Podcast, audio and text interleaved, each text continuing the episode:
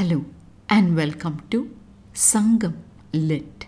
This is Nandini Karki, and in this episode, we are presented with an incomplete thought as portrayed in Sangam literary work Puranaanooru 244, penned by an anonymous poet.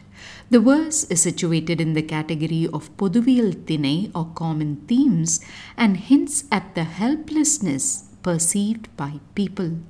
பாணர் சென்னியும் வண்டு சென்று ஊதா விரலியர் முன்கையும் தொடியின் பொலியா இரவல் மாக்களும் One of those verses that have failed to succeed in the test of time. Only a few words of this verse have been recovered, and these can be translated as Bees buzz not on the heads of bards, bangles glow not on the forearms of dancers.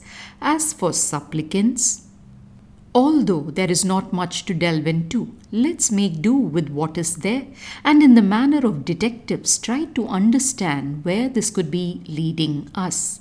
The first thought is about bees not swarming around the heads of bards. This is followed by mention of bangles not glowing on the arms of dancers, and the next thought about supplicants has been left unsaid because it was not discovered.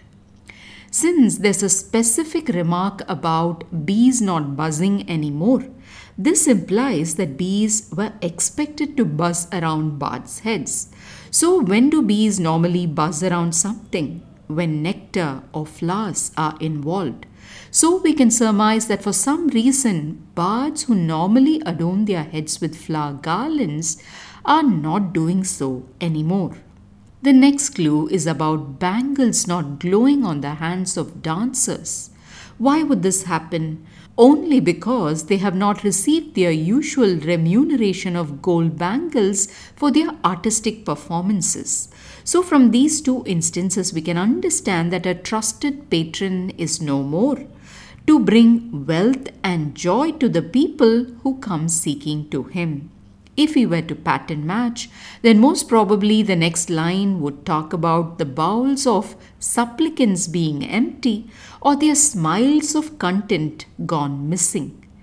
Just a few words, but we're able to understand the dependence of many different groups of people on one wealthy patron, indicating an uneven distribution of wealth, wherein the prosperity of many depended on the well being of one.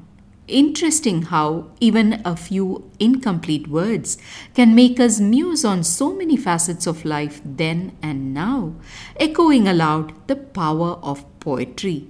This incomplete verse of a few words makes me whisper a silent prayer of gratitude to the universe for not condemning all the rest to this fate, but preserving the majority of this precious literature from the past.